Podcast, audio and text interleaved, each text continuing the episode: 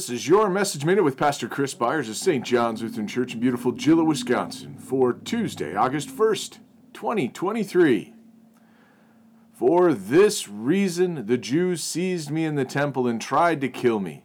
To this day I have had the help that comes from God, and so I stand here testifying both to small and great, saying nothing but what the prophets and Moses said would come to pass that the Christ must suffer, and that by being the first to rise from the dead, he would proclaim light both to our people and to the Gentiles.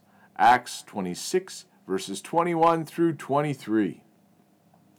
Paul was consistently open to sharing his testimony. He didn't try to hide his past and was unafraid to share the call of the Lord to all who would hear.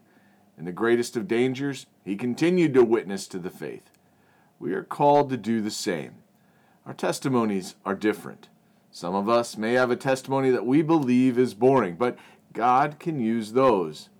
In my internship, a church worker shared a story of a time she was on a mission trip and shared her testimony before a large group of female prisoners. She had thought her faith journey was boring because she didn't have a great conversion event but she shared that she was raised in a Christian home with a faithful father and mother who brought her and the family to church every Sunday. She went to Sunday school and would sit and worship with her family every week. Her and her family would do devotions, read the Bible, and pray with one another. With one another. There was never a time in her life that she did not believe in God or had a lack of certainty in her faith in Jesus Christ. At the end of her sharing, all the women in the prison were in tears because she told them a story that they could have only dreamed about in their own lives. It was a story to them of God's constant care for His chosen and how much they had yearned for that which she was blessed to have known her entire life. We don't know the impact that our testimony of faith may bring to another. But in our sharing, we may bring others to an abiding faith and hope in the one true God. Let us pray.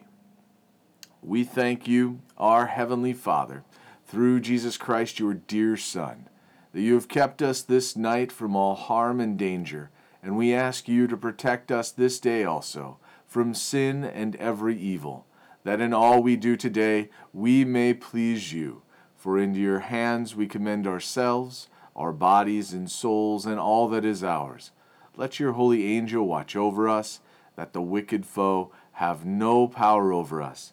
Amen.